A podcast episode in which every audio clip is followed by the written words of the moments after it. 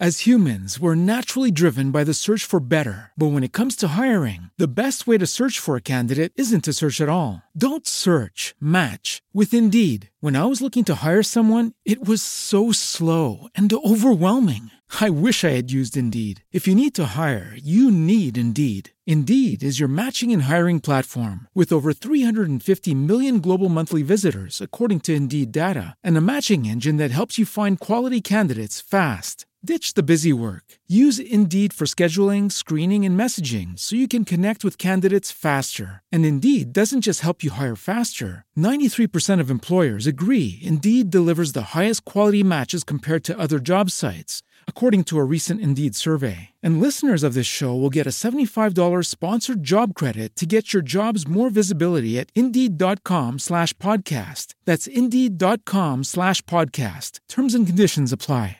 With Lucky Land slots, you can get lucky just about anywhere. Dearly beloved, we are gathered here today to... Has anyone seen the bride and groom? Sorry, sorry, we're here. We were getting lucky in the limo and we lost track of time.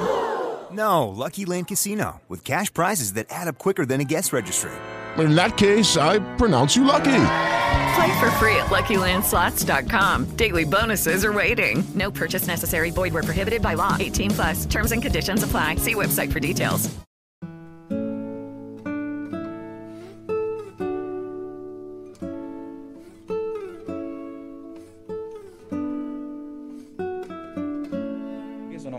Veramente contento, oggi è un giorno dire, speciale perché eh, la presentazione di questo libro è un modo anche per eh, ritrovare amici come Andrea Spira e Giovanni Orsina e per poter rivedere Fabio Martini che è sempre un piacere avere ospite su Stroncature. L'occasione di oggi è la presentazione dell'ultimo libro curato da Andrea Spiri, io spero che si veda in la, la, copertina che è la Seconda Repubblica, Origini e Aporie dell'Italia bipolare, a cura di Francesco Bonini, Lorenzo Ornaghi e Andrea, eh, Andrea Spiri.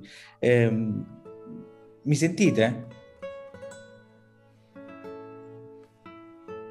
Non so se mi sentite. Sì, sì, sì. Ah, sì, perché Giovanni...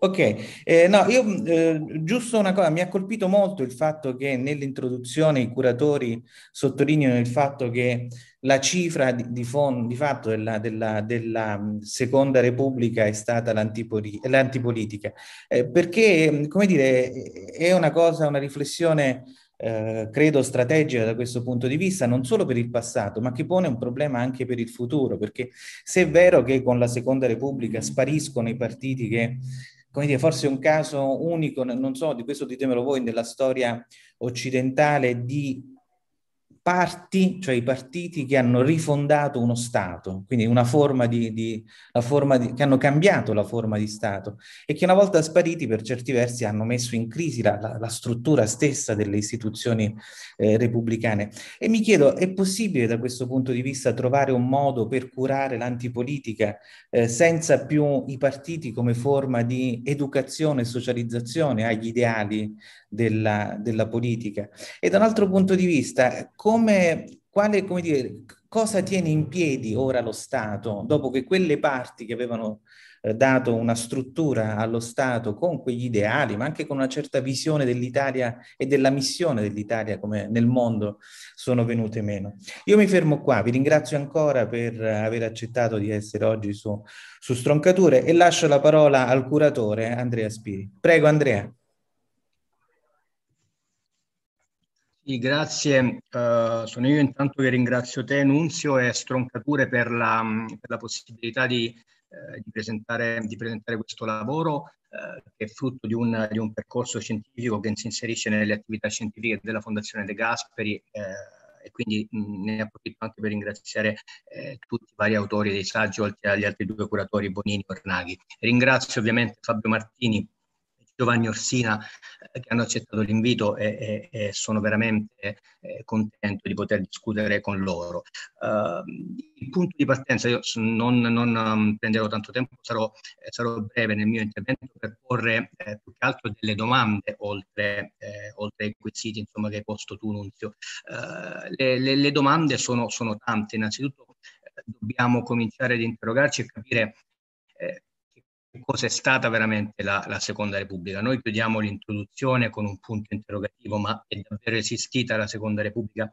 Allora la Seconda Repubblica è un appendice della Prima Repubblica, eh, un appendice della Prima Repubblica per esempio dispersa in un viaggio interminabile e senza principi verso la Seconda? Eh, oppure eh, questa fase politica che si eh, apre nel 1994 è una storia di, eh, di, occasioni perse, è una breve stagione storica eh, a sé stante, per citare un altro lavoro eh, fa, scritto da Giovanni Orsina. Ecco, alcuni interrogativi sono prioritari per aprire, per aprire la discussione. Eh, quello che si verifica eh, all'inizio degli anni 90 è la dissoluzione di un vecchio sistema politico che ha governato l'Italia per quasi un cinquantennio eh, quello che si verifica è che eh, assistiamo allo sfaldamento di un sistema partitico che pur con tutti i suoi limiti aveva consentito ad un paese rurale di incamminarsi lungo, eh, lungo il tragitto dello sviluppo, dello sviluppo e, del, e, del, progresso.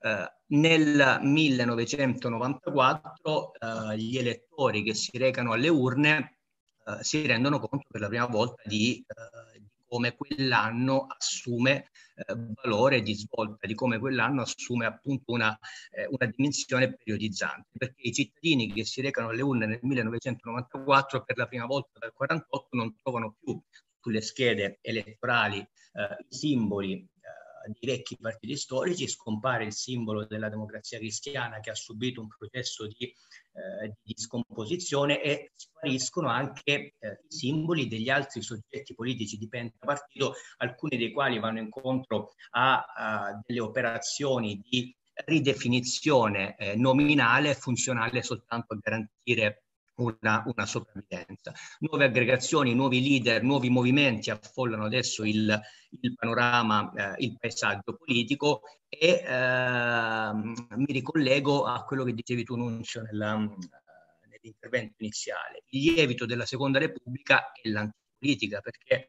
non dimentichiamo il clima che eh, accompagna la eh, fuoriuscita di quei partiti lì, no? il clima, eh, anche Giovanni ha scritto delle pagine molto, eh, molto belle nel suo ultimo lavoro e un clima da caccia alle streghe. No? Eh, l'opinione pubblica, la società civile assume eh, come orientamento la categoria del nuovismo. No? Eh, il, il, vecchio ceto di governo finisce sul banco, sul banco degli imputati, si apre il processo, il processo storico alla Prima Repubblica, Uh, quel 30 aprile del 1993, il giorno delle monetine, a Craxi fuori dall'Hotel Rafael anche eh, a livello simbolico eh, rappresentano appunto no, la, la, fase finale di un processo al vecchio, al vecchio regime.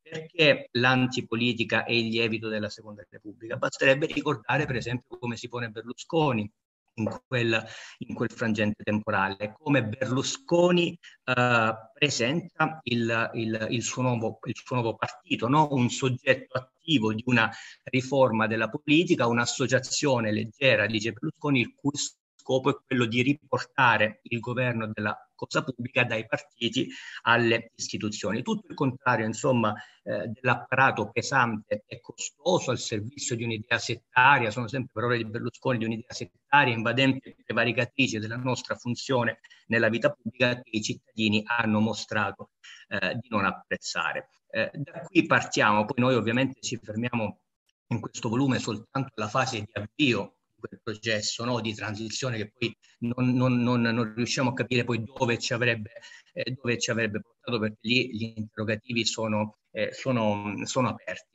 Eh, anche lì eh, la fase politica che si apre a, a partire dal 1994 eredita una sorta di um, alcune, alcune, questioni complesse, no? ad esempio uh, il rapporto tra politica e eh, magistratura o ancora prima il discorso sul profilo istituzionale dello Stato, perché non è corretto a, a, nostro giudizio parlare di seconda repubblica, perché non avviene in quel frangente temporale quello che noi definiamo il necessario strappo costituzionale, no? il, necessario, um, uh, il necessario, diciamo così, patto costituzionale che avrebbe consentito, che avrebbe legittimato il ricorso anche nominale ad una seconda repubblica. Che cosa voglio dire? voglio dire che non vengono riscritte le regole del gioco, non si assiste ad, una, eh, ad un processo di ridefinizione dei lineamenti istituzionali dello Stato che avrebbero consentito piena legittimazione al nuovo corso politico. Eh, rimane la forma di governo parlamentare, eh, rimangono irrisolte le questioni che già a partire dagli anni 70, col famoso discorso del Presidente della Repubblica Leone in Parlamento, eh, Parlamento che poi non dà seguito, insomma non discute nemmeno quel messaggio di Leone sulle riforme istituzionali, eh, rimane insoluta la questione dell'ammodernamento dei lineamenti istituzionali dello Stato. E questo mancato ammodernamento eh, del profilo istituzionale dello Stato naturalmente incide sulla traiettoria del non governo. Eh, ancora, eh, un'altra, un'altra questione, questione complessa è appunto quella che dicevo poc'anzi, il rapporto tra politica e magistratura.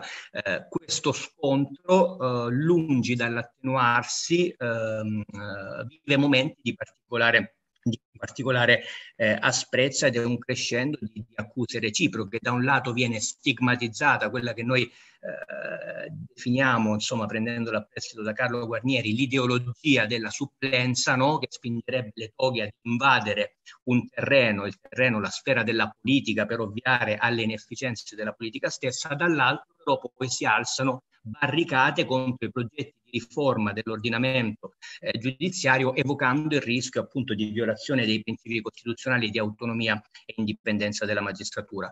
Un'altra questione molto importante eh, che vorrei sottolineare eh, rimanda al ruolo dei mezzi di comunicazione di massa. Ora noi sappiamo che i mezzi di comunicazione di massa in qualche modo consentono, soprattutto a partire dagli anni Ottanta, consentono alla politica di stare al passo con, ehm, con i fermenti del corpo sociale, no? Però ad un certo punto, all'inizio degli anni 90, invece sono proprio i mezzi di comunicazione di massa a contribuire alla delegittimazione stessa della, eh, della politica. Eh, le famose trasmissioni eh, di Santoro, di Funari, di Gad Lerner, no? in cui eh, si dà spazio alla piazza virtuale, ci sono i collegamenti con la piazza, con, con il politico che eh, che è l'imputato numero uno eh, dello Stato, diciamo così, eh, dello Stato in cui versa il Paese, insomma, delle sue inefficienze delle sue, delle sue mancanze. Eh, I mezzi di comunicazione di massa in questa fase, eh, soprattutto poi grazie alla,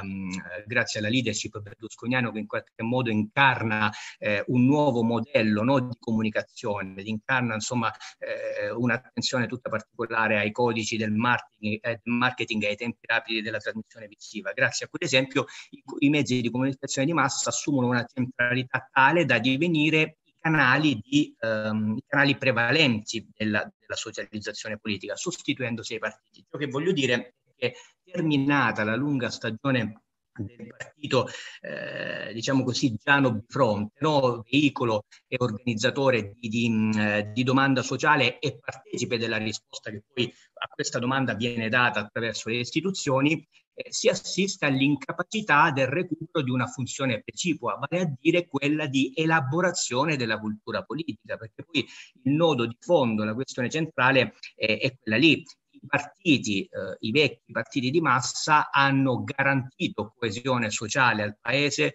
in un frangente temporale, in un frangente anche in un contesto internazionale eh, incredibilmente complesso. Hanno, um, hanno garantito e hanno favorito anzi hanno alimentato la passione civile. I, ehm, i partiti politici sono, eh, erano la palestra eh, di formazione della classe dirigente, erano il laboratorio formativo formativo delle idee. Bene, a partire da un certo punto nella fase politica che va sotto il nome di, eh, di Seconda Repubblica, eh, si assiste alla incapacità delle forze politiche di elaborare appunto cultura politica che offra Uh, che offre in qualche modo sostanza ad analisi e, ehm, e, programmi sul futuro del paese.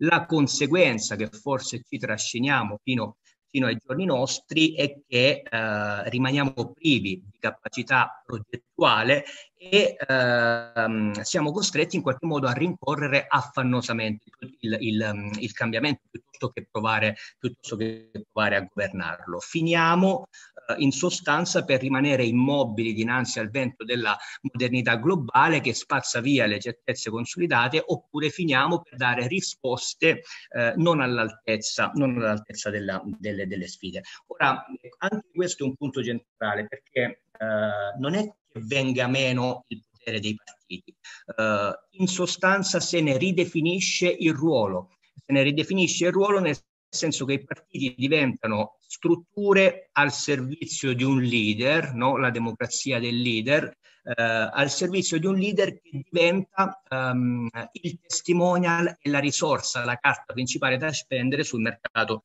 sul mercato eh, elettorale.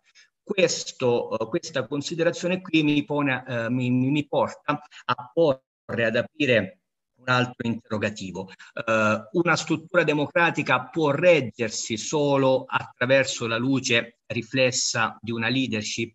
Uh, ancora, guardando poi alla realtà con le lenti, con le lenti dell'oggi, fino a che punto uh, il mondo di internet, la rete, la iperconnettività, fino a che punto questa realtà qui può assolvere alle funzioni della rappresentanza e sostituirsi all'organizzazione di partito nella, nella selezione della, della classe dirigente. Ovviamente poi il discorso Uh, si può anche allargare, si può fare riferimento alla, uh, ai, ai, ai, richiami alla, alla, società civile che in questi anni, eh, negli anni più prossimi, diventa una sorta di eh, serbatoio di incontaminate energie alle quali attingere per questo quella candidatura, eh, candidatura di facciata. Uh, però in sostanza sono questi i, um, i temi che, che, che, pongo, i temi che sono, che sono a mio giudizio sul, eh, sul tappeto. Poi però Uh, va anche data una dimensione temporale a questa ipotetica seconda repubblica. No? Se noi assumiamo come punto d'avvio uh, il Andrea, 1994... Scusa, però sì. non svelare chi è l'assassino, perché sennò il libro poi non lo compra nessuno. Va, va bene, ok. Eh, no, però giusto per, eh, per fare poi no, eh, un, un, termine per dare una cornice temporale. È vero, il 1994 in qualche modo assume valore periodizzante. E poi però questa lunga transizione dove, dove ci porta? Eh, se noi dovessimo fissare poi eh, una data, una, una, um, una data eh, un punto terminale, poi è qui che vorrei anche no, sentire eh, eh, Fabio e, e, Giovanni, ma anche te Nunzio. Insomma, se noi dovessimo poi porre un punto, dove, dove ci fermiamo? Quando è che possiamo iniziare, se possiamo iniziare a dire che poi si apre una fase nuova, una fase ulteriore? il 2011 anche lì è, è, un anno che assume valore periodizzante con la crisi del debito sovrano e con, e con, con, eh, con la caduta del, del, quarto governo Berlusconi e lì eh, in qualche modo sembrerebbe che le lancette dell'orologio eh, tornino indietro, perché anche lì, come nella fase terminale della cosiddetta Prima Repubblica, noi assistiamo ad una, ehm, diciamo così, eh, ad una sostituzione dei soggetti in campo, no? assistiamo ad un'alternanza tra governi politici e governi tecnici. Nel 1993 questo avviene con il passaggio dal governo Amato al governo Ciampi, nel 2011 questo avviene col passaggio dal governo Berlusconi al governo Monti. Ancora una volta i tecnici che scendono in campo per salvare il paese. Eh, e questo poi mi consente poi di aprire insomma, una parentesi su, sull'oggi, insomma questo per dire che però le, eh, le vicissitudini di questa diciottesima legislatura in cui siamo immersi eh, mi sembra di poter dire che eh, consegnano poi al fiato della storia ormai eh, quella fase, insomma il, il, quarto di secolo che abbiamo alle spalle, credo che si debba poi aprire una, una, riflessione a questo punto con gli strumenti della ricerca storica e politologica. Insomma, io non so se ho preso troppo tempo, però queste sono le, le, le questioni insomma su, sul tappeto. Grazie. E Giovanni Orsini, prego. Il microfono, Giovanni. Eccomi, sì, sì, sì, eccomi qua. Allora, innanzitutto grazie, grazie per l'invito, mi fa molto piacere essere qui su Stroncature, mi fa molto piacere essere qui a discutere di Seconda Repubblica con, con Fabio Martini e naturalmente con Andrea eh, in quanto eh, co-editor, co-curatore, co-curatore di questo volume. Ma insomma, la, eh, la carne al fuoco naturalmente è tantissima, eh, stiamo parlando di un 25ennio di storia d'Italia, dei suoi collegamenti con eh, gli anni successivi, cioè eh, la nostra epoca e con, con, gli anni precedenti, quindi andrò necessariamente un po' per, eh, giusto, so, faccio, suggerisco soltanto alcuni, alcuni elementi interpretativi che mi sono stati suggeriti naturalmente dalla lettura del libro e anche aggiungendo qualche elemento eh, che secondo me eh, può ulteriormente essere aggiunto alle riflessioni contenute, contenute in questo volume. Il volume contiene tantissime cose, naturalmente, come eh, spesso i volumi, i volumi collettanei, tanti punti di vista diversi, e tocca, secondo me, più o meno tutti quanti gli aspetti, eh, e da questo punto di vista rappresenta, secondo me, un'eccellente introduzione, un eccellente panorama appunto alla storia di questo venticinquennio, sul quale, ma questo è evidente, insomma, stiamo appena cominciando a lavorare, stiamo appena cominciando a grattare la superficie, essendo, come ho detto, eh, insomma, 25 anni di storia, quindi, insomma, teniamo conto che se consideriamo la Repubblica dal 94, la Seconda Repubblica dal 94 al 2011, insomma, eh, non è un 25ennio naturalmente in, in, considerata così un po' meno, se la facciamo chiudere al 2013, la facciamo aprire dal 92 con Tangentopoli, grosso modo arriviamo a un ventennio, cioè arriviamo alla durata del fascismo, per capirci, sul quale sono state scritte alcune, alcune biblioteche, quindi insomma è evidente che ci sarà da lavorare moltissimo su tutto quanto questo.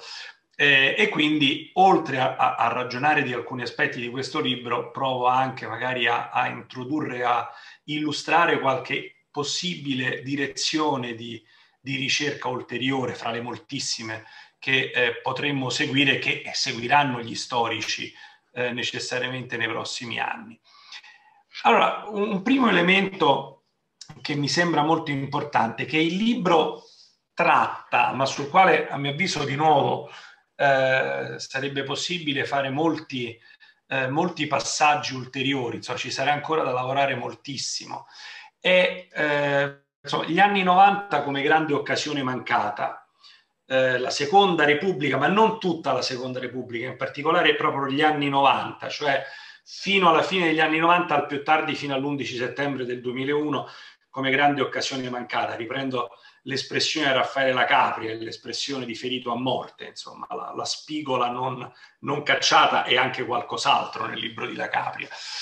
Eh, perché la grande occasione mancata? Ma perché eh, gli anni 90 sono per certi aspetti, anche se per altri non lo sono, il bel saggio sulla guerra e sulle guerre della Seconda Repubblica, eh, diciamo, ci, ci risveglia all'altro aspetto degli anni 90, però in buona sostanza gli anni 90 possono essere considerati un momento di relativa calma storica, cioè un momento di convergenza, un momento nel quale noi abbiamo momento, abbiamo il prevalere di un unico modello internazionale eh, e eh, una relativa appunto convergenza internazionale per un paese come l'Italia che è sempre estremamente sensibile al clima internazionale questa appunto è una grande occasione. Cioè una grande occasione per risolvere alcuni sciogliere alcuni nodi storici risolvere alcuni problemi storici e eh, compiere quel percorso As humans, we're naturally driven by the search for better. But when it comes to hiring, the best way to search for a candidate isn't to search at all. Don't search, match with Indeed. When I was looking to hire someone, it was so slow and overwhelming. I wish I had used Indeed. If you need to hire, you need Indeed. Indeed is your matching and hiring platform with over 350 million global monthly visitors, according to Indeed data, and a matching engine that helps you find quality candidates fast. Ditch the busy work. Use Indeed for scheduling, screening, and messaging so you can connect with candidates faster. And Indeed doesn't just help you hire faster. 93% of employers agree Indeed delivers the highest quality matches compared to other job sites, according to a recent Indeed survey. And listeners of this show will get a $75 sponsored job credit to get your jobs more visibility at Indeed.com slash podcast. That's Indeed.com slash podcast. Terms and conditions apply. With lucky landslots, you can get lucky just about anywhere. Dearly beloved, we are gathered here today to. Has anyone seen the bride and groom? Sorry, sorry, we're here. We were getting lucky in the limo and we lost track of time. No, Lucky Land Casino, with cash prizes that add up quicker than a guest registry. In that case, I pronounce you lucky. Play for free at LuckyLandSlots.com. Daily bonuses are waiting. No purchase necessary. Void were prohibited by law. 18 plus. Terms and conditions apply. See website for details. Diciamo risolvere quel problema che a mio avviso si apre negli anni 70, che è una delle matrici di Tangentopoli e che è il problema storico dell'Italia almeno degli ultimi 40 anni, ossia eh, l'adattarsi del paese, la capacità del paese di adeguarsi al nuovo clima internazionale, in particolare adeguarsi a quella che per capirci, utilizzando appunto un'espressione sommaria, eh, possiamo chiamare globalizzazione. Eh, questo mi sembra un nodo fondamentale. Questo libro ne affronta alcuni aspetti, tocca alcuni punti, eh, ma lì secondo me appunto ci, ci sarebbe molto più da ragionare in una chiave comparata. A dirla molto brevemente e semplicisticamente, a partire dagli anni 70 il problema di come adeguarsi al, al mutato contesto internazionale si pone per tutti i paesi. Praticamente tutti i sistemi politici si trovano di fronte a un profondo cambiamento del contesto internazionale, in primis economico, e alla necessità di adattarsi a questo contesto. A farla ancora sempre molto breve, mi pare che ci siano tre strade di fronte a questa trasformazione. I sistemi politici più solidi, siano essi sistemi politici democratici, penso al Regno Unito, ovviamente agli Stati Uniti, o sistemi politici tutt'altro che democratici, penso ad esempio alla Cina, comunque i sistemi politici più solidi riescono ad adattarsi senza passare per una crisi di regime. Passando attraverso traumi importanti, pensiamo alla Gran Bretagna di Margaret Thatcher, ma non solo, anche la Gran Bretagna degli anni 70, il prestito al Fondo Monetario Internazionale, l'inverno del, eh, dello scontento, la vittoria della Thatcher, tutti i problemi legati. Quindi diciamo il passaggio, il, la Gran Bretagna per il Regno Unito per adattarsi al nuovo contesto passa attraverso dei traumi importanti, ma non attraverso una crisi di regime. Cioè le grandi democrazie solide non vivono crisi di regime, riescono a riadattarsi attraverso processi politici anche traumatici, ma non crisi di regime.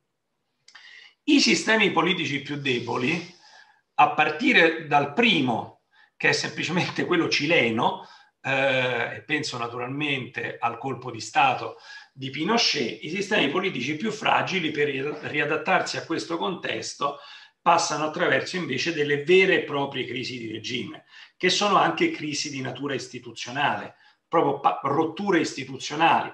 Ho detto il Cile, ma naturalmente poi pensiamo alle transizioni nell'Europa meridionale, pensiamo alle transizioni di nuovo in America Latina negli anni Ottanta e pensiamo naturalmente alle transizioni in Europa orientale.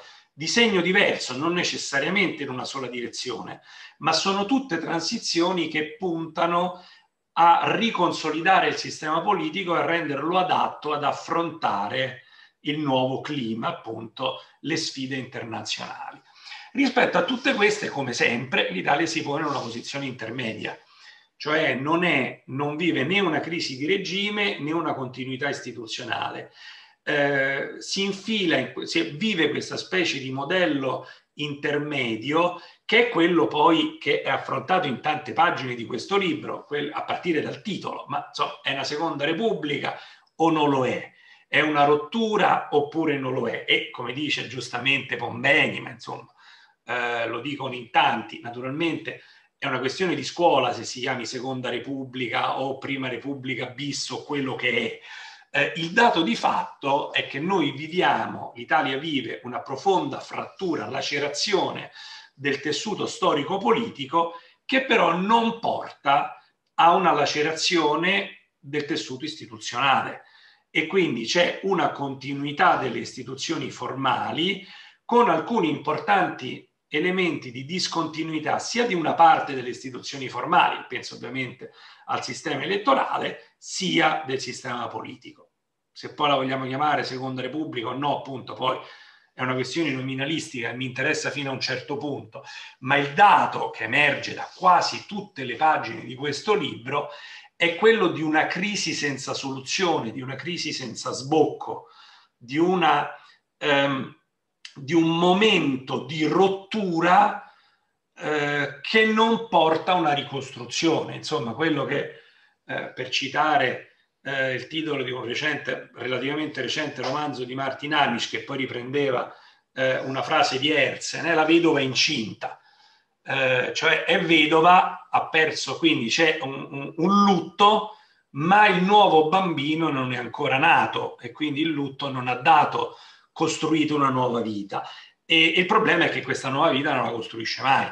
E, e lì appunto il tema della grande occasione mancata. E la domanda che continua a restare, insomma, che pervade queste pagine, che trova alcune soluzioni, ma secondo me ancora, di nuovo, non è una critica ovviamente, è chiaro che su questo ci sarà ancora da lavorare, come ho detto, per anni, ma insomma mi sembra un, un, un elemento sul quale ancora ci sarà moltissimo da scavare, è ehm, quanto questa occasione mancata dipende dagli elementi di continuità con la storia d'Italia e in particolare con la Prima Repubblica, cioè uscendo da questa questione nominalistica, prima o seconda Repubblica, che veramente lascia il tempo che trova, chiedersi ma perché la seconda Repubblica non riesce a, a compiere questa operazione e quanto non riesce a compierla perché si porta appresso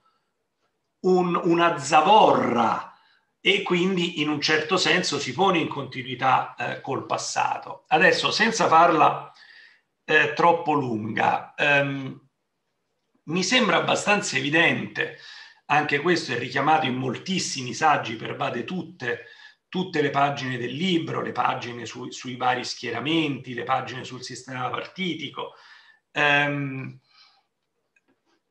il fatto che il paese non riesca a uscire dalla sua tradizione di quella che Luciano Cafagna ha chiamato con un neologismo secondo me non proprio felicissimo, però tutto sommato indicativo, la divisività. Non è felicissimo perché è cacofonico, però insomma segna bene eh, la, questa tradizione della storia italiana. Cioè il fatto che questo paese è un paese a basso livello di fiducia reciproca eh, nel quale la politica tende a non, diciamo, gli schieramenti politici a non legittimarsi gli uni con gli altri e, ehm, e nel quale quindi il grande obiettivo dei vari schieramenti politici è quello di costruire un sistema politico di garanzia. Eh, citava Bonini, un costituente comunista, insomma, mi sembrava molto indicativo, costituente, quindi stiamo parlando ovviamente del 46-47 che diceva soprattutto contrappesi, soprattutto garanzie. Ecco, questo tema della mancata fiducia che porta fondamentalmente sempre a bloccare il sistema per dare garanzia a tutti e quindi costruire un sistema fondato sui veti reciproci e questa divisività che non viene superata malgrado gli anni 90 siano il miglior momento nella storia per superare quella divisività, perché mai come negli anni 90 c'è una convergenza fra destra e sinistra, che è una convergenza universale, convergono in Francia, convergono in Gran Bretagna, fin troppo convergono, a tal punto che in Francia monta il Front National, non per caso, perché spostandosi al centro i gollisti scoprono la destra e gli monta il Front National sulla destra. Pensiamo a Blair in Gran Bretagna, all'accettazione della cosiddetta rivoluzione thatcheriana. Insomma, è un momento ideale da un punto di vista storico per superare quella divisività, ma l'Italia non la vuole superare, forse perché non la vuole superare, forse perché l'obiettivo è la delegittimazione reciproca, non la distanza ideologica che crea la, la delegittimazione reciproca, ma la delegittimazione reciproca che si inventa la distanza ideologica, anche quando non c'è e negli anni 90 effettivamente non ci sarebbe. E su questo la lancio lì un po' provocatoriamente, insomma, ci sarebbe da fare una grande riflessione sulla questione comunista, perché è evidente che la divisività, l'ho appena detto, non è una cosa solo dell'Italia repubblicana, è evidente che c'è un tratto forse addirittura antropologico, eh, sappiamo che i processi di delegittimazione appartengono anche all'Italia liberale, non possiamo ignorare, come dire, il convitato di pietra che si chiama fascismo, che come strumento di delegittimazione non è stato male, però è evidente che nell'Italia repubblicana il tema del Partito Comunista, della delegittimazione del PCI e della controdelegittimazione utilizzata, operata dal PCI usando l'antifascismo, perché è lo strumento che il PCI utilizza per rilegittimarsi e controdelegittimare chi lo stava delegittimando, è evidente che questo costruisce un blocco culturale estremamente problematico che negli anni 90 si tinge, negli anni 80 si tinge fortemente di questione morale. Lo dice Possieri, lo dice Pombeni, lo dice Guarnieri, sono vari saggi del libro che fanno emergere questo elemento, il che complica parecchio, eh, complica parecchio eh, le cose. Per chiudere, eh, per chiudere sem- soltanto perché ho parlato già troppo, eh, eh, due ulteriori questioni. Eh, la prima questione, quanto la difficoltà dell'Italia di normalizzarsi nella Seconda Repubblica sia dovuto al fatto che l'Italia comincia il processo di adeguamento al vincolo internazionale troppo tardi. Insomma, la Thatcher in Gran Bretagna vince nel 79. Eh, L'Italia prende atto del fatto che deve adeguarsi a un contesto internazionale mutato alla fine degli anni 80, a un decennio di ritardo.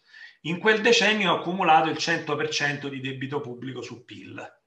Il costo del rientro è diventato così alto che il conflitto su chi debba pagare quel costo non può che essere un conflitto devastante.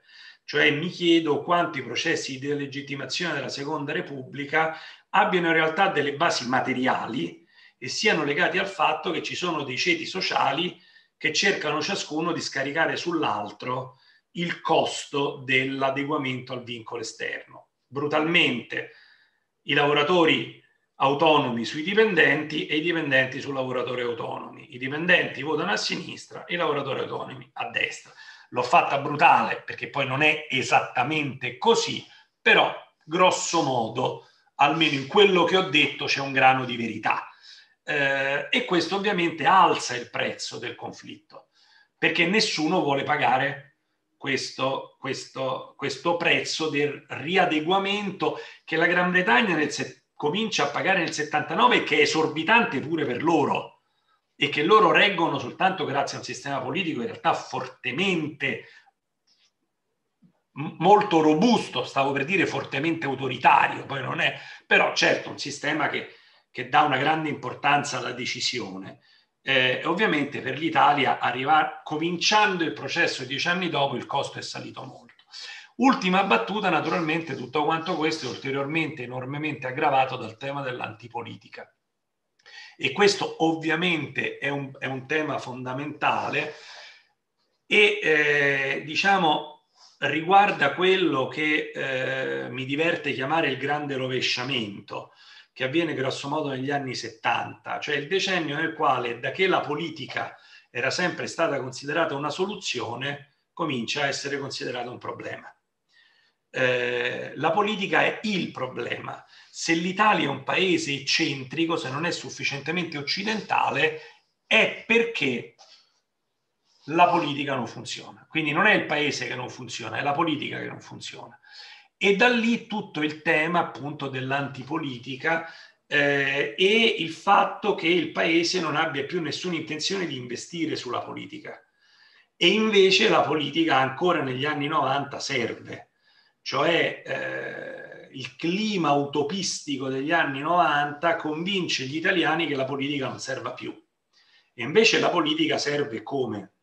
E, e quindi proprio perché convinti che la politica non serva più, gli italiani non hanno la forza di approfittare della grande occasione della grande occasione degli anni 90. E eh, su questo è molto interessante e qui chiudo, insomma, anche l'atteggiamento che l'Italia ha con Maastricht, che è ben ricostruito nel saggio di Daniela Preda, è un atteggiamento interessante perché il federalismo molto spinto di Andreotti e De Michelis, in un certo senso non lo critico di per sé, naturalmente è un atteggiamento pienamente sensato e legittimo, però questa spinta federalista da parte dell'Italia, che poi è tradizionale, ovviamente pensiamo al trattato sulla CED, però insomma il messaggio che in fondo la classe dirigente italiana, la classe politica italiana dà al paese è un messaggio, come dire,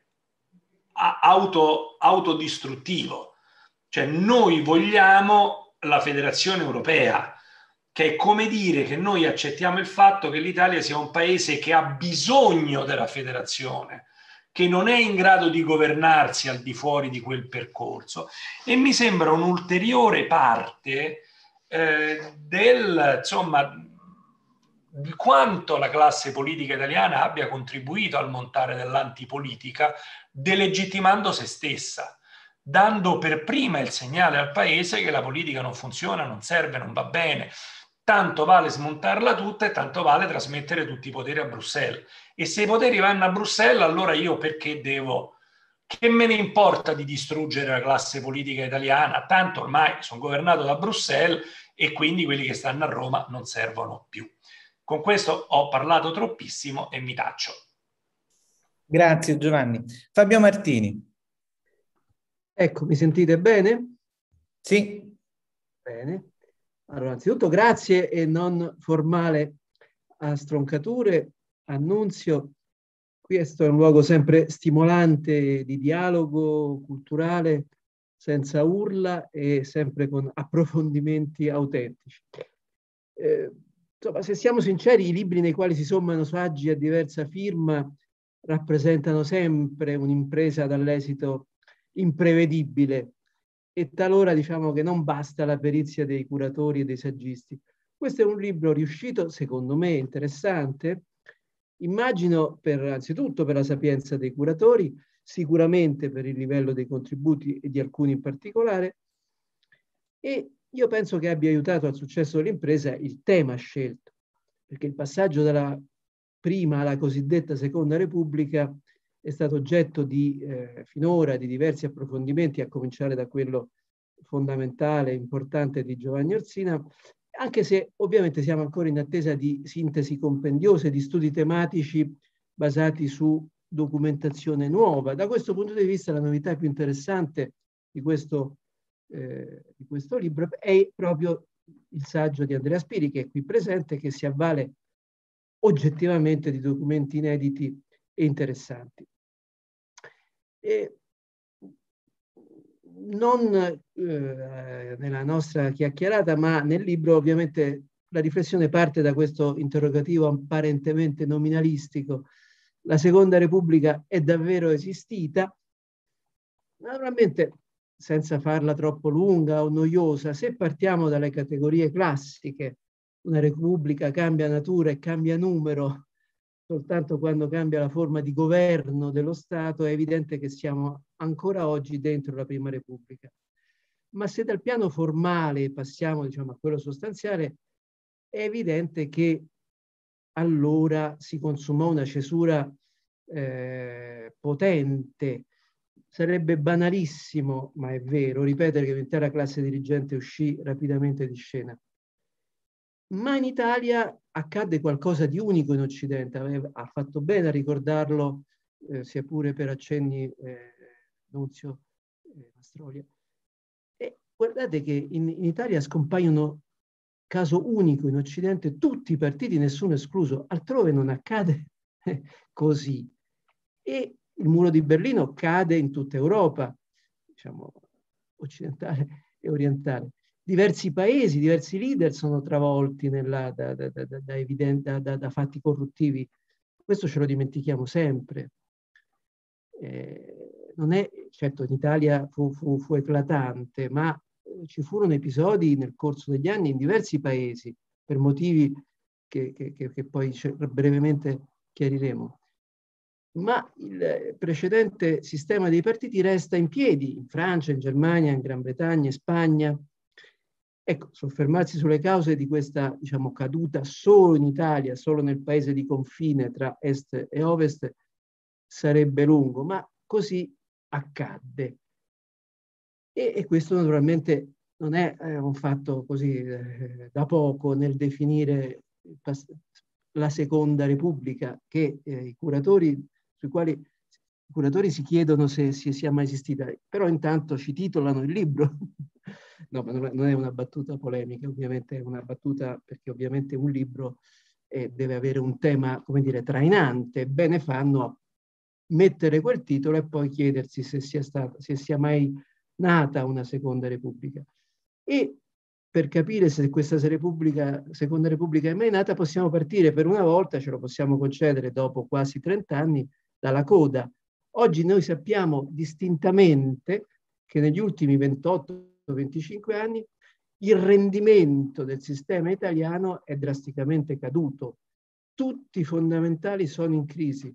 Il paese, diciamo, ben prima del Covid è nella palude, è il fanalino di coda in Europa ed è questa tra l'altro la ragione per la quale As humans, we're naturally driven by the search for better. But when it comes to hiring, the best way to search for a candidate isn't to search at all. Don't search, match with Indeed. When I was looking to hire someone, it was so slow and overwhelming. I wish I had used Indeed. If you need to hire, you need Indeed. Indeed is your matching and hiring platform with over 350 million global monthly visitors, according to Indeed data, and a matching engine that helps you find quality candidates fast. Ditch the busy work. Use Indeed for scheduling, screening, and messaging so you can connect with candidates faster. And Indeed doesn't just help you hire faster. 93% of employers agree Indeed delivers the highest quality matches compared to other job sites, according to a recent Indeed survey. And listeners of this show will get a $75 sponsored job credit to get your jobs more visibility at Indeed.com slash podcast. That's Indeed.com slash podcast. Terms and conditions apply. Judy was boring. Hello. Then Judy discovered ChumbaCasino.com. It's my little escape. Now Judy's the life of the party. Oh, baby, mama's bringing home the bacon. Whoa, take it easy, Judy. The Chumba life is for everybody. So go to ChumbaCasino.com and play over 100 casino-style games. Join today and play for free for your chance to redeem some serious prizes. chumba ChumbaCasino.com. No purchase necessary. Void where prohibited by law. 18 plus terms and conditions apply. See website for details. Eh, L'Europa stanzia per l'Italia la tranche nettamente più eh, importante del cosiddetto recovery. Questo curiosamente nella discussione pubblica italiana, ma anche non solo in Italia, non viene quasi mai ricordato, ma l'Italia gode del massimo eh, aiuto e questo proprio perché eh, se l'Italia diciamo, non si rimette in piedi dopo, dopo la crisi Covid, è chiaro che quel quella, quella, quella, quella chiave retorica che cade tutta l'Europa ha una qualche ragione, per cui tutti i paesi aiutano l'Italia perché il paese diciamo, è, è, è arrivato esausto alla, alla vicenda della, della, uh, del Covid. Ecco, oltre alle convincenti spiegazioni eh, esposte in diversi saggi sul perché la Seconda Repubblica sia nata eh, zoppa. Io aggiungerei qualche piccola provocazione. Eh, nel biennio 92-94, sotto la spinta di referendum e di Tangentopoli, eh, vengono approvate riforme elettorali per il Parlamento, per i comuni, per le regioni e in quel momento e da quel momento si accorcia la distanza tra elettori ed eletti. Il rapporto diretto è meno mediato, no? E governo e governabilità a livello locale migliorano, le legislature si allungano, eh, si avvia una democrazia dell'alternanza. Ha perfettamente ragione Orsina nel ricordare che negli anni 90 si determina questa occasione mancata, questo eh, diciamo, momento eh, ideale, questa parentesi. Ma e, e sono di nuovo d'accordissimo con Orsina, il vecchio diciamo, resiste il peggio del vecchio, perché sappiamo che il vecchio aveva espresso tante virtù, ma restano ancora, tutto sommato, i partiti Stato, come li aveva chiamati Amato in un formidabile, splendido discorso di chiusura del suo governo. E questo si esprime quando, in modo plastico, nel 1999, quando viene bocciato il referendum eh, per trasformare il sistema elettorale maggioritario e quindi diciamo, portare a compimento eh, tutti quei fenomeni significativi che si possono condividere o meno, ma che erano in, eh, in evoluzione. E nel 2005 eh, questa diciamo, controriforma eh, si concretizza in quella pessima legge elettorale eh, perché rimette nelle mani dei leader e non degli elettori il potere di nomina dei, eh, dei, nominati, dei, dei, dei, parlamentari.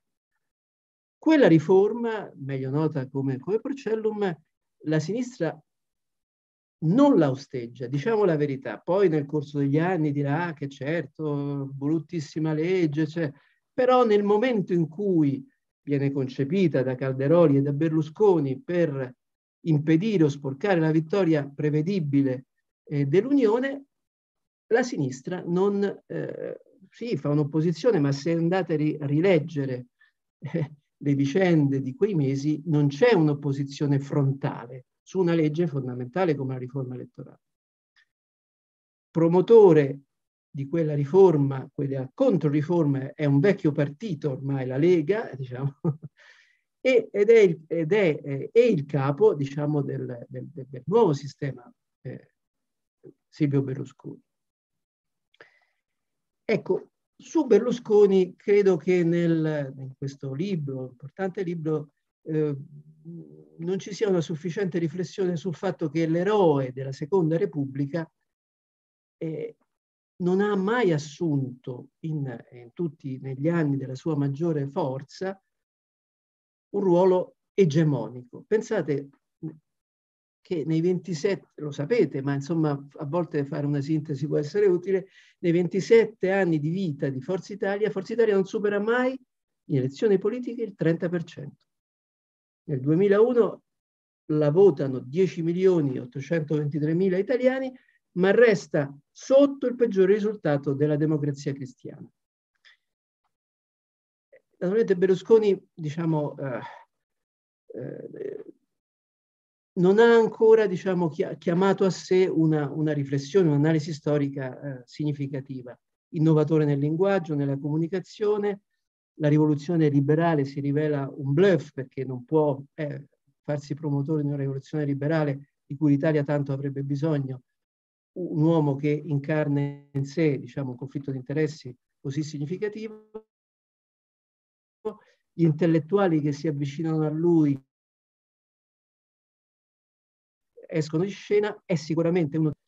Eh, quindi resiste per carisma personale, per potere economico, per resilienza fisica, un grande requisito, per intuito, ma nel governo del paese Berlusconi è nullo, nullo, non produce nulla.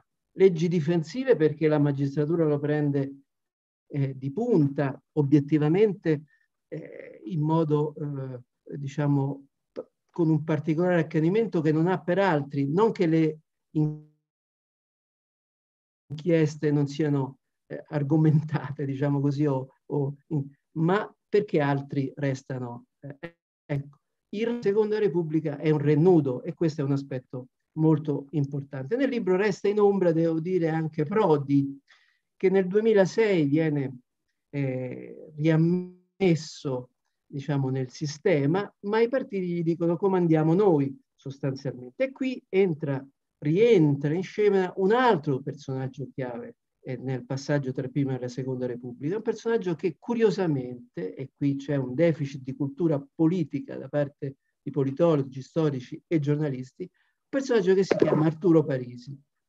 È lui che si inventa le, primarie, le primarie come tentativo di eh, non allungare la distanza tra elettori ed eletti, nel segno di quella democrazia governante che fatica poi a, a prendere eh, corpo. lo dico come piccola provocazione, non solo Arturo Parisi non è mai menzionato, ma non è neppure nell'indice dei nomi, eppure è stato eh, tra gli artefici del referendum 91-93, quello che fa cadere la prima eh, Repubblica, la democrazia cristiana in particolare, ma anche il Partito Socialista, è il principale ideologo, braccio destro di Prodi, è l'inventore letteralmente dell'ulivo, delle primarie, è lui che si inventa l'idea di non far leggere a Violante all'esito del voto, eh, cioè di farlo leggere e quindi di, di, rendere possibile un bis successivo di Prodi come vittima della congiura. Lo dico perché in questo siamo tutti corresponsabili, diciamo, no, non c'è una, una colpa dei, degli storici, dei politologi. Io quando, in, in epoca più recente, in epoca più, più, più, più più, più, passata non era così, ma se uno, io propongo al mio giornale un'intervista a Arturo Parisi mi guardano come un matto. Eppure è stato uno dei personaggi fondamentali della, della, della, ma, della Seconda Repubblica o del passaggio tra Prima e Seconda Repubblica. Gli unici che hanno creduto nella Seconda Repubblica esattamente sono stati quel nucleo lì, quel nucleo, da questo punto di vista un'altra piccola eh, stimolo, perché vedo che la connessione non è stabile. Mi sentite? Ti sentiamo anche se l'immagine è bloccata. Però forse ah, vabbè, se mi sentite io, io proseguo, perché vedo che...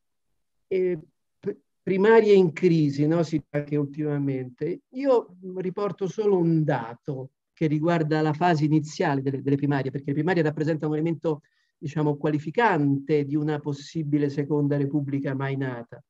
All'inizio chi vince le primarie vince le elezioni. Le prime primarie si svolgono in Puglia, Vendola che era un personaggio sconosciuto, eh, comunista, omosessuale, vince le primarie e poi vince le elezioni. Nel 2006 Prodi torna per l'invenzione delle primarie che i partiti faticano a, ad accettare. Vanno a votare 4 milioni e 300 mila persone. Il dato probabilmente è gonfiato, ma un fenomeno di quelle dimensioni non ci sarà più. E tempo, poche settimane dopo, alle elezioni politiche, l'Unione eh, ottiene 19 milioni di eh, di voti, mai nessun'altra coalizione l'aveva eh, ottenuti. Pensate che nel 2013 quella stessa coalizione di fatto ne ottiene 10 milioni, la metà quasi. Quindi partiti tutti conservatori, perché come sottolinea eh, Bonini nel suo saggio, eh, anche il sistema tedesco che ha quegli obblighi razionalizzanti, così ben definiti da, da Bonini, non vengono in realtà, il sistema tedesco non viene, come dire, preso in considerazione da, eh, da nessuno. Quindi carattere ibrido della seconda eh, Repubblica. Chiudo, voi mi sentite sempre, sì? Eh, mi sentite, sì? Sì, sì. Chiudo semplicemente invece con una considerazione eh, sul eh, saggio di, di Spiri. Lì sono contenuti dei documenti, eh, diciamo, americani molto interessanti, in quei rapporti di ambasciata ci sono tanti spunti veramente gustosi, interessanti.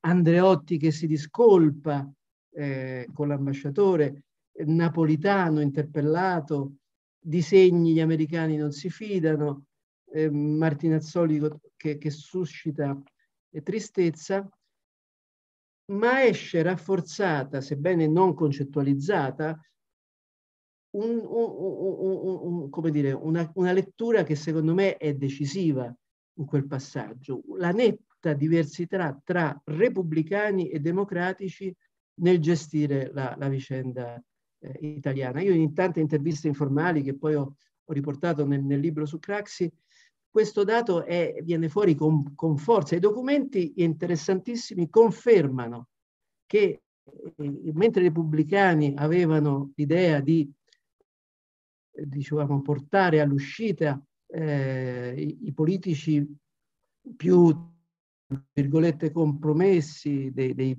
dei, dei paesi eh, occidentali, invece da parte dei democratici con la nuova presidenza c'è paura che l'Italia possa avere una, una, caduta e quindi c'è un investimento su chi? Sul PDS, su Fini, in parte su Berlusconi, tanta diffidenza verso il pool di mani, eh, di mani pulite. E da questo punto di vista resta profetica la, eh, la profezia dell'ambasciatore, eh, nuovo ambasciatore americano Bartolomeo, che dice serviranno in un, in un rapporto diversi anni per consolidare un nuovo assetto, che coincide curiosamente con quella di Giulio Andreotti, eh, secondo il quale ci vorrà molto tempo per un approdo che quando lui parla negli anni 90 è ancora nella nebbia. Noi siamo ancora nella nebbia.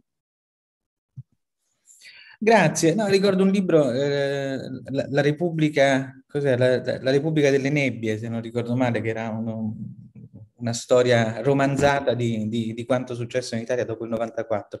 Ma io volevo fare una eh, brevissima riflessione perché mi ha colpito molto la, eh, quello che diceva Giovanni Orsina a proposito del ruolo del Partito Comunista, perché il punto a me pare, come dire, che ci sia... Um, chi, segue le cose di stroncature sa che insisto molto su questa categoria che è quella della oclocrazia, cioè del governo della folla.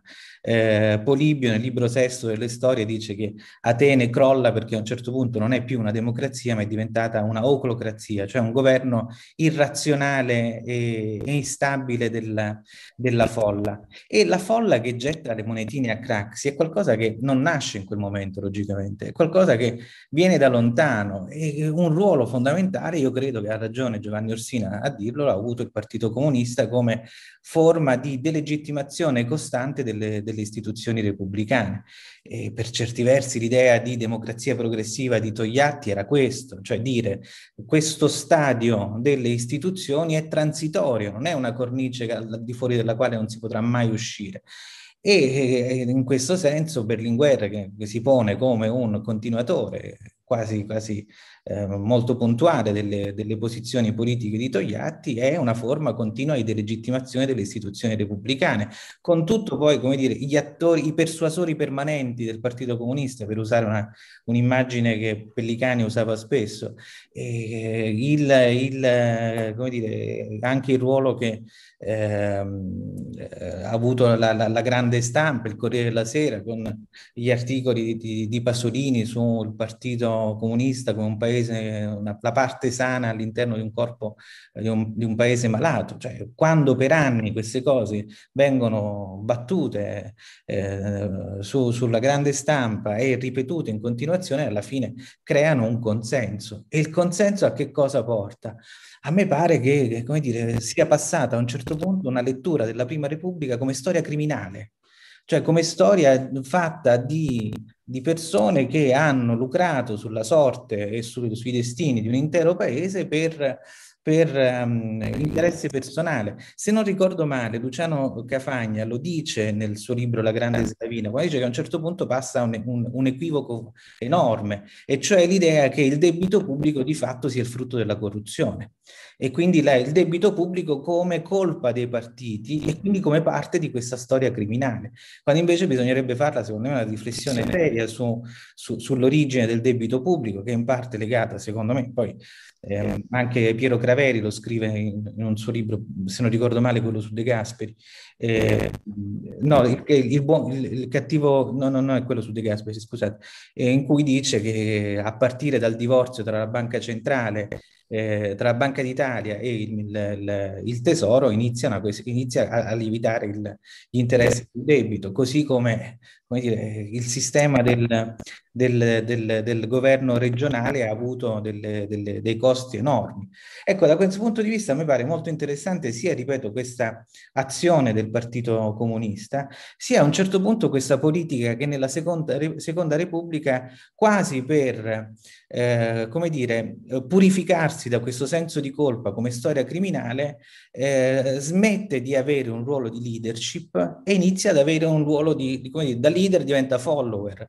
E in questo senso tutta l'idea della, della democrazia dei sondaggi sta là, cioè chiedere agli altri, alla folla, che cosa fare. Ed è là il cortocircuito, perché se nelle democrazie sane, dove c'è un popolo che ragiona e non è, come dire, irrazionale, il ricorso al detentore della sovranità serve a risolvere gli inghippi ehm, o, o le, i, blocchi istituzionali che si creano a livello politico, nel momento in cui invece la politica si rivolge alla folla, questa non fa altro che ampliare e creare altri problemi. E a me pare che questa sia una questione che noi stiamo fronteggiando anche adesso, cioè il voto non come strumento di risoluzione dei problemi, ma come strumento di, che amplia i problemi, perché abbiamo di fronte un attore irrazionale e instabile che non è più il popolo, ma la folla. E da questo punto di vista a me, come dire, le prospettive future preoccupano molto perché io non so come si governa con la folla, non so come si comunica con la folla e non so come si possa fare in modo che la folla possa ritornare ad essere popolo quindi ad avere un atteggiamento abbastanza moderato nei confronti della gestione della cosa pubblica e non considerare il, i detentori del potere politico come, come dei, dei, dei, criminali da dover costantemente abbattere, così come per, per, per del resto succedeva nell'Atene del V secolo, dove tutti i maggiori esponenti politici furono mandati a processo, tranne Pericle che fu dire, messo sotto accusa, ma fu condannata, fu mandata a processo a Spasia. Mi fermo qua e se vi va possiamo fare un altro giro. Giovanni, prego. No, soltanto due battute per seguire sulla cosa e poi avevo una domanda da fare ad Andrea proprio sul, sul suo saggio. No, no, ma ehm, ancora diciamo il libro, quello di Occhetto del 94, che pure è citato eh, credo che la ragione del sentimento, adesso non mi ricordo quale sia il titolo, che poi è un pezzo, sono parte sue memorie, un suo diario poi rivisto, rimaneggiato e poi alcune sue considerazioni ulteriori, che è un libro interessante eh, da parecchi punti di vista, però insomma questo tema del fatto che la Prima Repubblica non è stata una democrazia, che era un sistema fondato sull'esclusione illegittima del Partito Comunista, eh, che era fondato sulla corruzione. E dentro c'è molto il saggio di Franco De Felice dell'89 sul doppio Stato, che è un saggio, è un saggio molto, molto complesso, molto sofisticato, del quale passa soltanto, riprende Ernst Frankel il tema del doppio Stato, se ben ricordo adesso vaghe memorie, eh, il tema del doppio Stato del nazismo, e però poi viene ripreso dalla vulgata come appunto molto semplificato. In Italia c'è stato un doppio Stato, c'era lo Stato eh, democratico superficiale che non contava niente, poi ci stava il secondo Stato, il Deep State, quello che oggi si chiamerebbe il Deep State che sta dietro e che è quello che contava davvero. E, e qui altro che insomma l'oclocrazia, insomma immaginiamo quanto questo cioè se già gli italiani hanno una propensione cospirativistica che è legata alla diffidenza di cui dicevamo prima, lì figurati versi cospirativismo a piene mani. E quindi l'enfasi, l'enfatizzazione di tutti i presunti tentati colpi di Stato, a partire, come ha ricostruito di recente Mario Segni, dal 64 e quindi il fatto che c'è sempre il colpo di Stato strisciante con quindi l'amplificazione del tema appunto degli anni 70, delle trame versive nere, che per carità ci sono state, non è che sto dicendo che non ci siano state, però il problema non è se ci sono state o non ci sono state, il problema è misurarne l'effettivo impatto sulla storia d'Italia. Con poi un elemento che lascia sempre stupefatti, che è già presente nella celebre intervista di Berlinguer eh, a Scalfari nell'estate del 1981, che poi alla fine la soluzione di tutto questo è una e una sola, i comunisti al governo.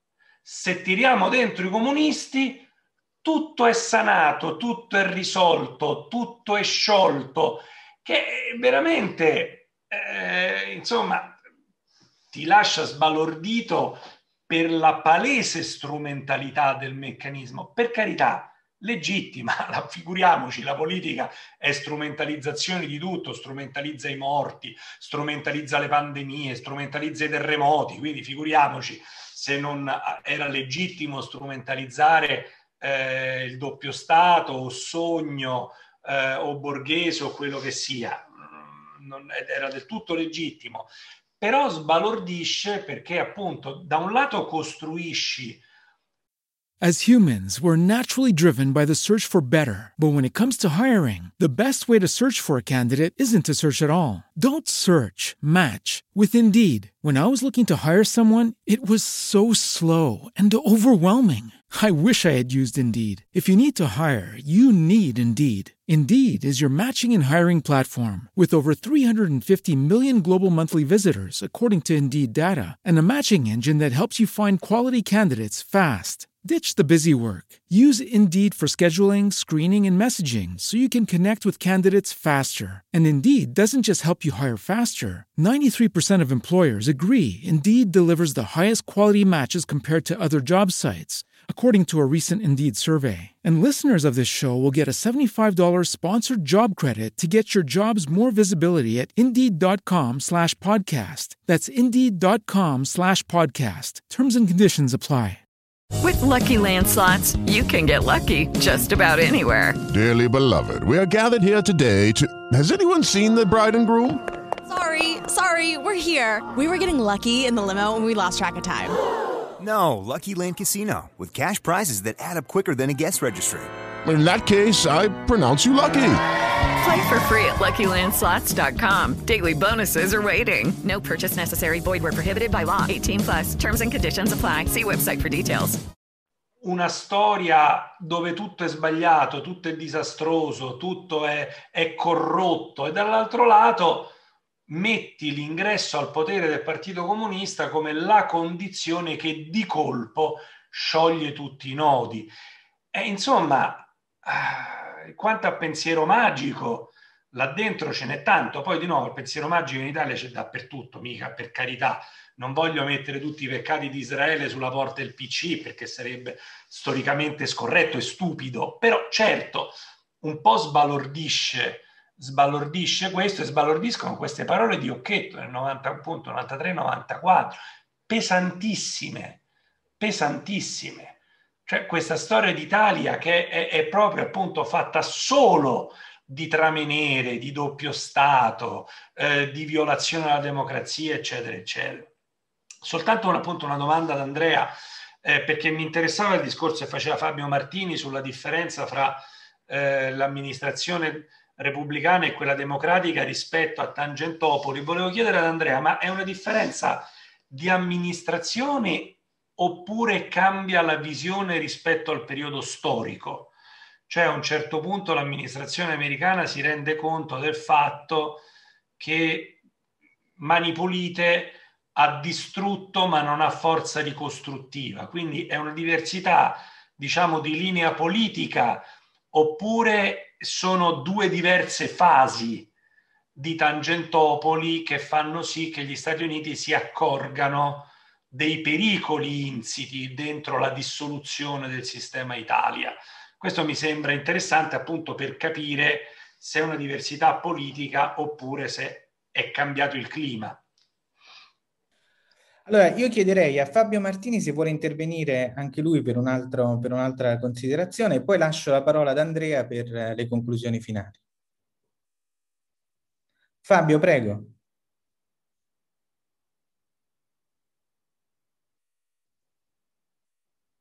Ecco, aspetta che è stato disattivato. Sentite? Sì, perfetto. Mi sentite? Sì. Scusate, ma sono in una postazione infelice.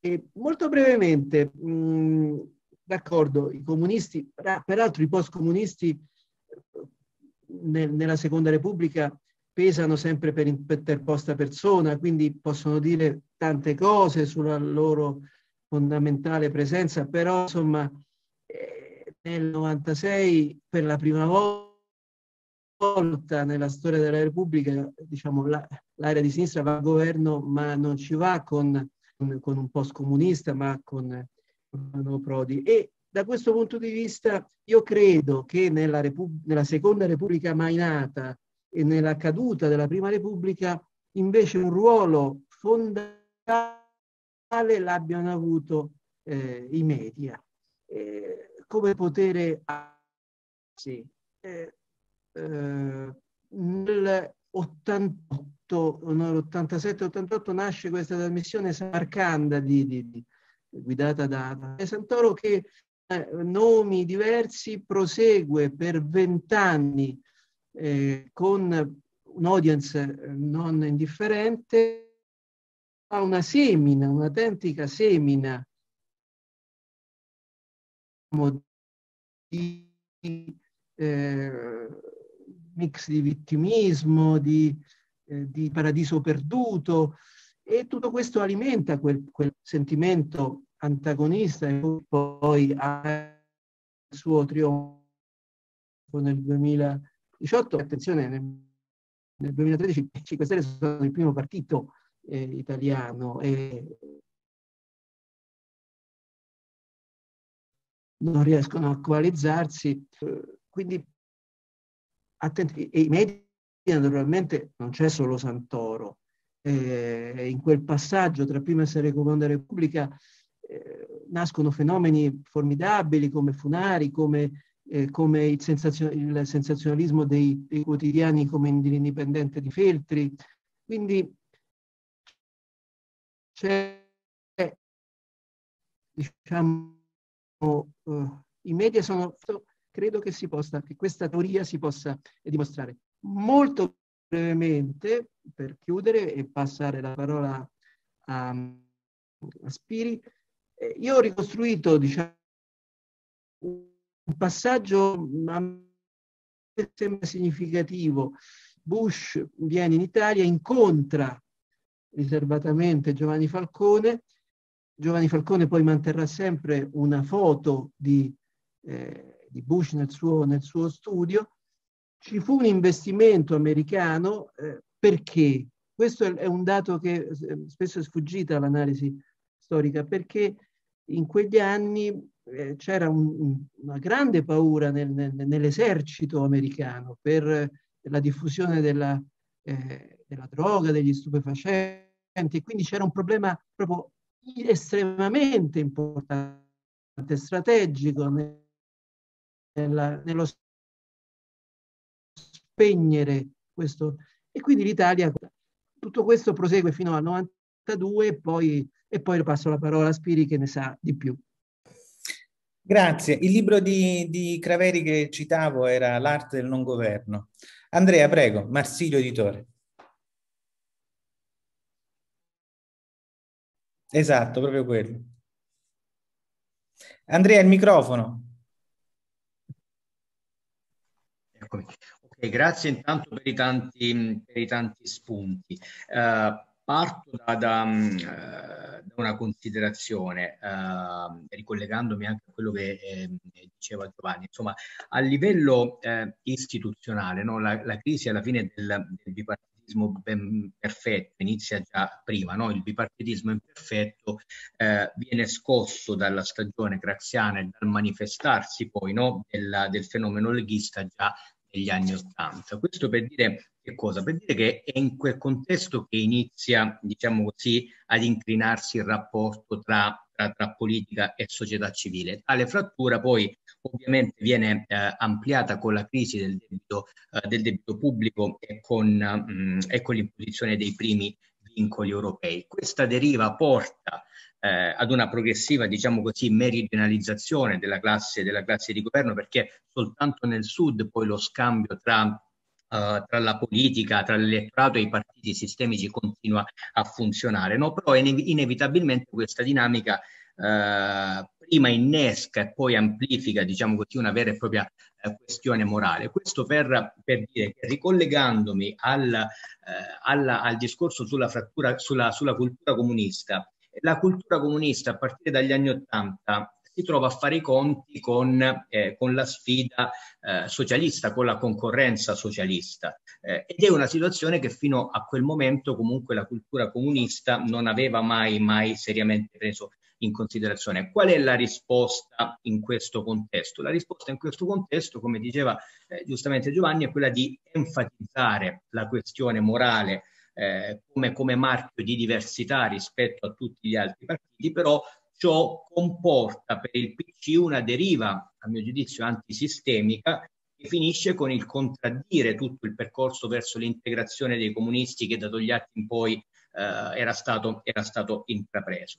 Un altro snodo fondamentale a mio giudizio, e mi ricollego anche a quello che eh, diceva, diceva, Fabio. Un altro snodo fondamentale, oltre alla divisività, no? Cafagna parla di divisività delegittimante, no? che poi si, eh, si, riflette in quella che, che, che, Orsina definisce la frattura eh, culturale, no? berlusconismo, anti-berlusconismo. Un altro punto, eh, a mio giudizio, eh, importante è legato alla, alla commissione, alla commissione eh, bicamerale D'Alema del 97. Eh, in quell'occasione ehm, io ho visto insomma, i vari resoconti per fare un saggio, insomma, in quell'occasione c'è l'auspicio espresso dalla, dall'allora presidente della bicamerale Massimo D'Alema, l'auspicio che quell'apertura, l'apertura di un tavolo sulle riforme istituzionali possa agevolare il processo di legittimazione reciproca per concorrere poi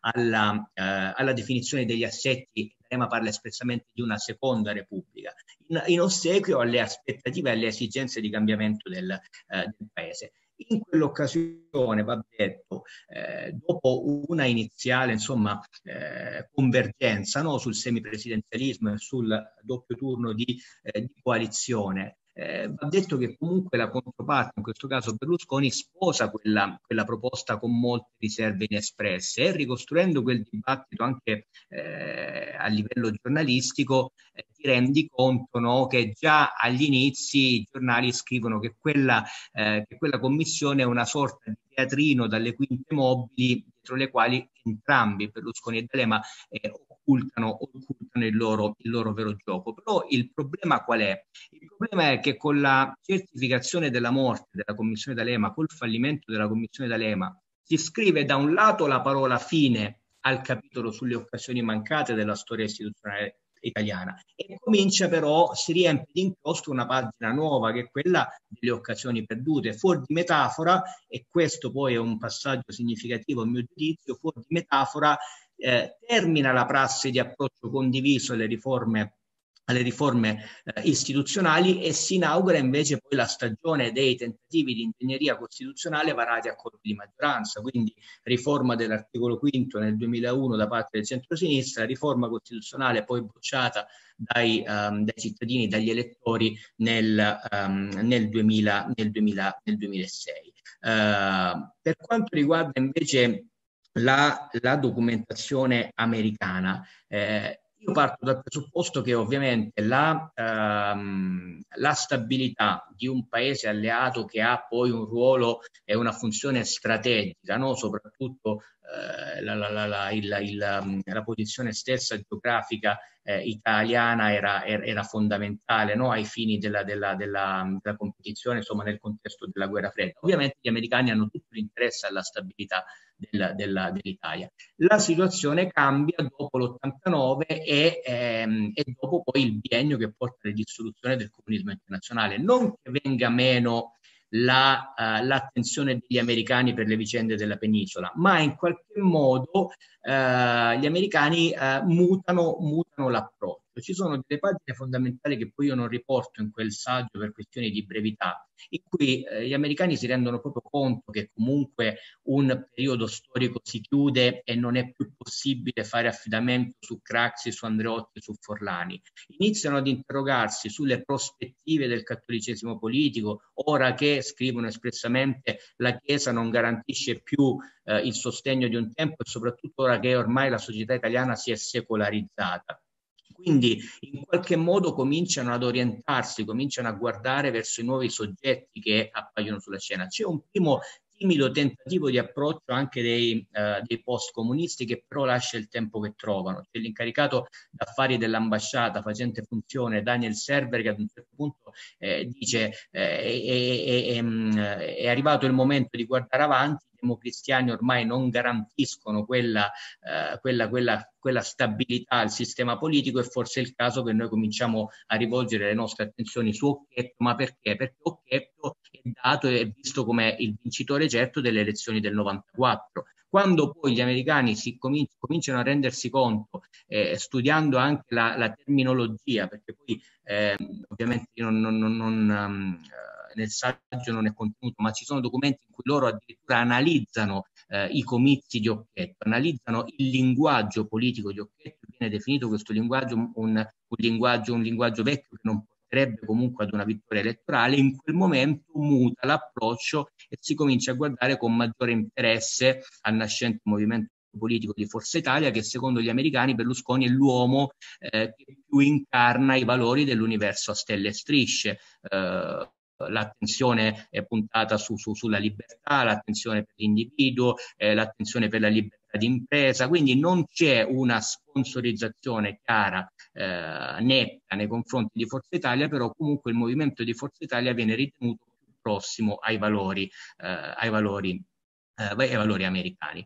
Um, allora, sia Fabio sia eh, Giovanni hanno, um, hanno, hanno, ragione, nel senso che eh, è vero, come dice eh, Fabio, l'impressione è che quella che ci sia una netta diversità tra repubblicani e democratici nel gestire, nel gestire la politica italiana.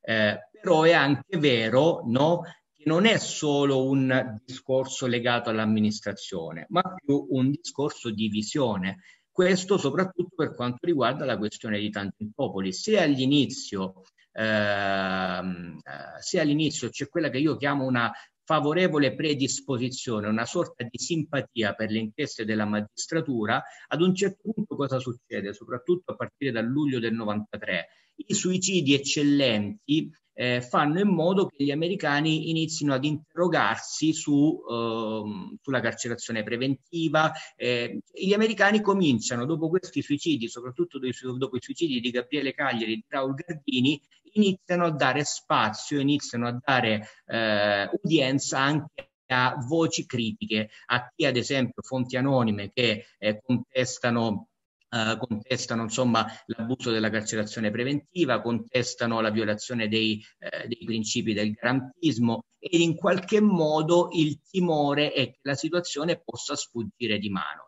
Ecco perché poi ad un certo punto con l'arrivo di Bartolomeo in qualche modo muta sia l'approccio alle vicende di Tangentopoli, nel senso che Bartolomeo spezza quella sorta di legame privilegiato tra il console americano a Milano e, ehm, e, e la procura, in questo caso eh, il PM di Pietro, e in qualche modo l'ambasciatore centralizza le decisioni e comincia a, se prima dell'arrivo di Bartolomeo tutto ciò che interessava la vicenda Tangentopoli viene gestita dal consolato americano, perché sono tutti i report del consolato americano che partono alla volta del Dipartimento di Stato a Washington, dal novembre 1993 con, la, con l'arrivo di Bartolomeo invece eh, si assiste ad una modifica, nel senso che io vedo che tutti i dispacci, tutti i report riservati che eh, analizzano la questione eh, Mani Pulite, la questione Tangentopoli ormai hanno il marchio, tutto il marchio della, dell'ambasciata. Quindi è l'ambasciata che comincia, eh, addirittura viene, viene staccato un uomo dal consolato USA a Milano e viene trasferito a, all'ambasciata romana con, eh, con, l'incarico specifico di seguire la vicenda, la vicenda di, eh, di Tangentopoli. Il timore qual è? Il timore ad un certo punto è che ehm, se all'inizio si pensava che comunque eh, la cosiddetta Seconda Repubblica eh, potesse in qualche modo eh, sanare le, le, le, le, ferite, sanare le fratture, in qualche modo c'è ad un certo punto un report che dice la, la prima repubblica ha fallito, la speranza dei cittadini è che una seconda repubblica che nasce sulle macerie della prima possa in qualche modo rivitalizzare il paese, consentire al paese eh, progresso, sviluppo, cioè di, di, fare i conti veramente con la modernità globale. Ad un certo punto gli americani si, si rendono invece conto questo non avviene. Addirittura c'è uno scambio di vedute tra il nuovo ambasciatore e il capo dello Stato emerito Francesco Cossiga, in cui il nuovo ambasciatore dice: Ma scusa, siamo nella fase eh, del cosiddetto ribaltone, quindi dicembre 1994, crisi del primo governo Berlusconi. Addirittura l'ambasciatore dice: Ma scusa, ci avevate detto che con la seconda repubblica si garantiva stabilità e si garantivano, e si garantivano governi di legislatura, dopo otto mesi eh, cioè, l'Italia è, è, addirittura c'è il timore che l'Italia possa tornare indietro.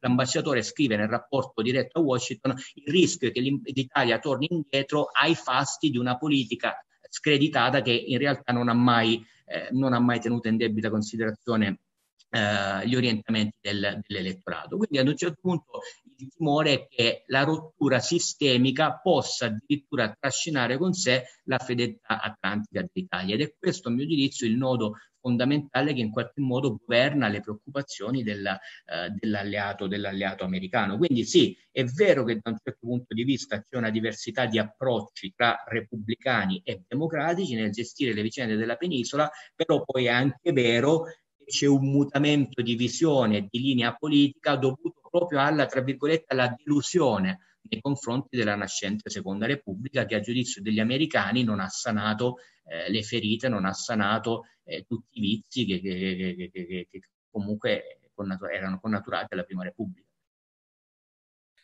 Bene, io vi, vi, ringrazio tanto. Non so se Giovanni e Fabio vogliono uh, intervenire su, sulle parole di Andrea. Oppure no, no. soltanto solo una battuta per dire che è evidente che insomma, mi è sempre più chiaro che l'autunno del 93 è il momento in cui si sciolgono moltissimi nodi.